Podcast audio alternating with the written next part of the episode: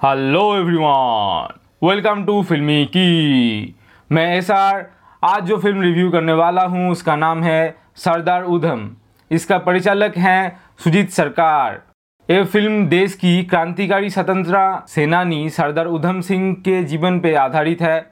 इन्होंने जालियनवाला बाग हत्याकांड के प्रतिशोध लेने के लिए लंदन में माइकल ओडवायर की हत्या किए हैं। लेकिन ये फ़िल्म का शुरुआत में बोला गया है कि ये फ़िल्म में संपूर्ण रूप से हिस्टोरिकल इंसिडेंट को नहीं दिखाया गया है। इसमें सरदार उधम सिंह के रोल पे अभिनय किए हैं विकी कौशल। डिस्क्लेमर ये रिव्यू में फ़िल्म देखने के बाद हमारा निजी राय दिखाया गया है। किसी को किसी भी तरीके से नीचा दिखाना हमारा उद्देश्य नहीं है। यह फ़िल्म को देखने के समय आपको ऐसा फील होगा कि आप एक हॉलीवुड मूवी देख रहे हैं। फ़िल्म का सिनेमाटोग्राफी बहुत अच्छी तरीके से पूरा स्टोरी को दिखाता है।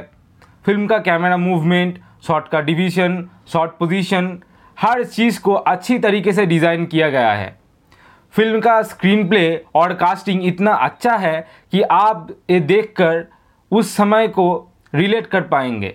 भिकी तो अच्छा अभिनय करता है, हम सब जानते हैं, लेकिन इसमें जो सपोर्टिंग कास्ट है, उन्होंने बहुत अच्छा काम किया है। इसमें जो बैकग्राउंड म्यूज़िक है वो फ़िल्म के हर सिचुएशन को मैच करता है।